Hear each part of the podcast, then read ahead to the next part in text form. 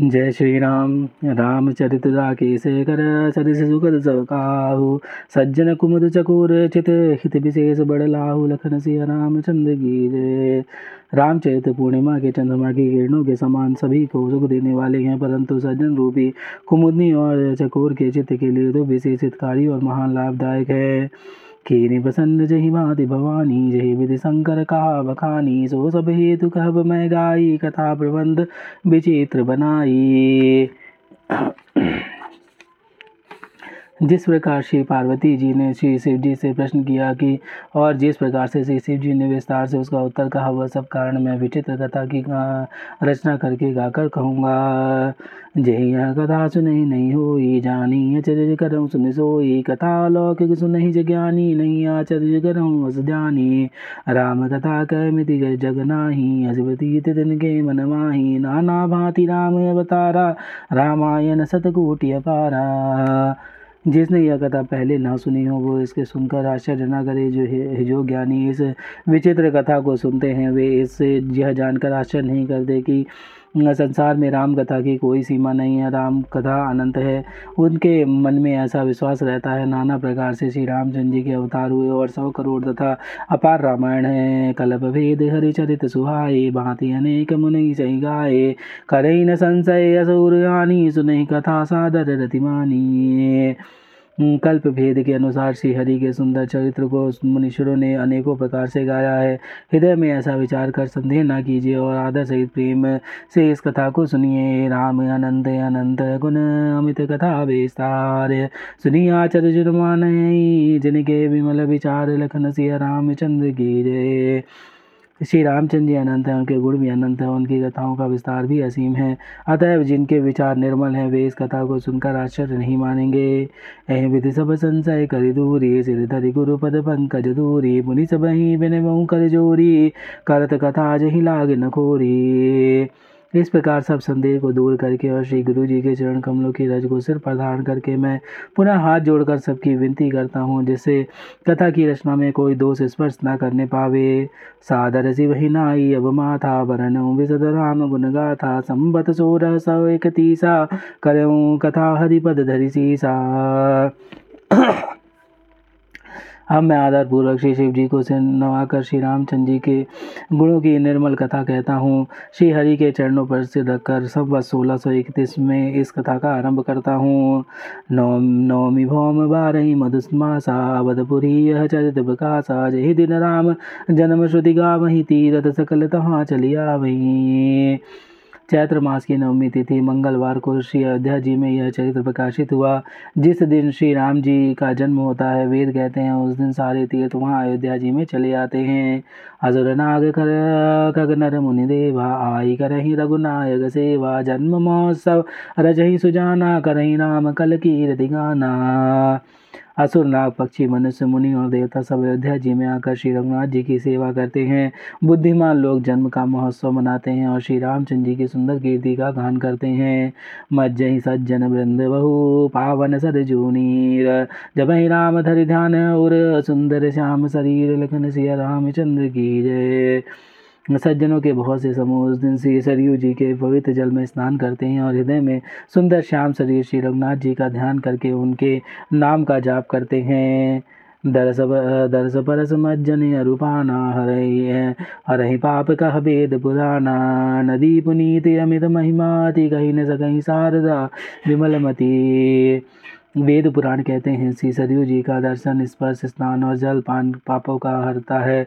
यदि यह नदी बड़ी ही पवित्र है, इसकी महिमा अनंत है, जिसे विमल बुद्धि वाले सरस्वती जी भी नहीं कह सकती। राम धाम दापुर सुहावनी, लोग समस्त विदति अति पावनी। चारि खानी जग जीवे अपारा, अवध तजे तनु नहीं संसारा।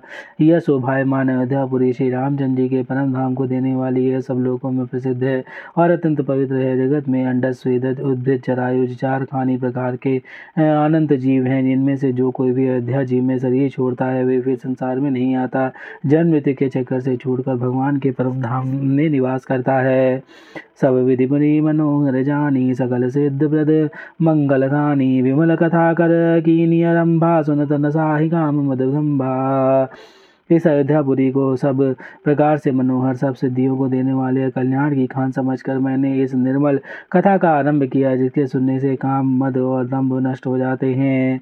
रामचरित मानस ही नामा, सुनत सुमन पाय वेशामा मन करी विषय अनल बन जरई हो ही सुखी जो ही सर पर जिसका नाम रामचरित मानस है, जिसके कानों से सुनते ही शांति मिलती है, मन रूपी हाथी, विषय रूपी दावा नल में जल रहा है। वह, यदि इस रामचरित मानस रूपी सरोवर में आ पड़ते हैं तो सुखी हो जाएँ। रामचरितमानस मुनि भावन बिरजऊ शंभु सुहावन पावन त्रिविध दोष दुख दारिद दावन कलि गुचाल कुलि कर सुन सावन यह रामचरित मानस मुनियों का मुनियों का प्रिय है। इस सुहावनी और पवित्र मानस की शिव जी ने रचना की है। तीनों प्रकार से दोष दोषों, दुखों और दैता को तथा कलयुग के कुचाल को सब प्रकार सब पापों का नाश करने वाला है। रज महेश निज मानस राखा पाई सुसम सुसमऊ शिवासन भाषा ताते रामचरित मानस बरधर नाम ही हरे हर हर श्री महादेव जी ने इसको रचकर अपने मन में रखा और सुअवसर पाकर पार्वती जी से कहा इसी से शिव जी ने इसको अपने हृदय में देखकर और प्रसन्न होकर इसका सुंदर रामचरित मानस नाम रखा कहूँ कथा सोई सुगत सुहाई सादर सुनऊ सुजन मन लाई मैं उसे सुख देने वाली सुहावनी राम कथा को कहता हूँ।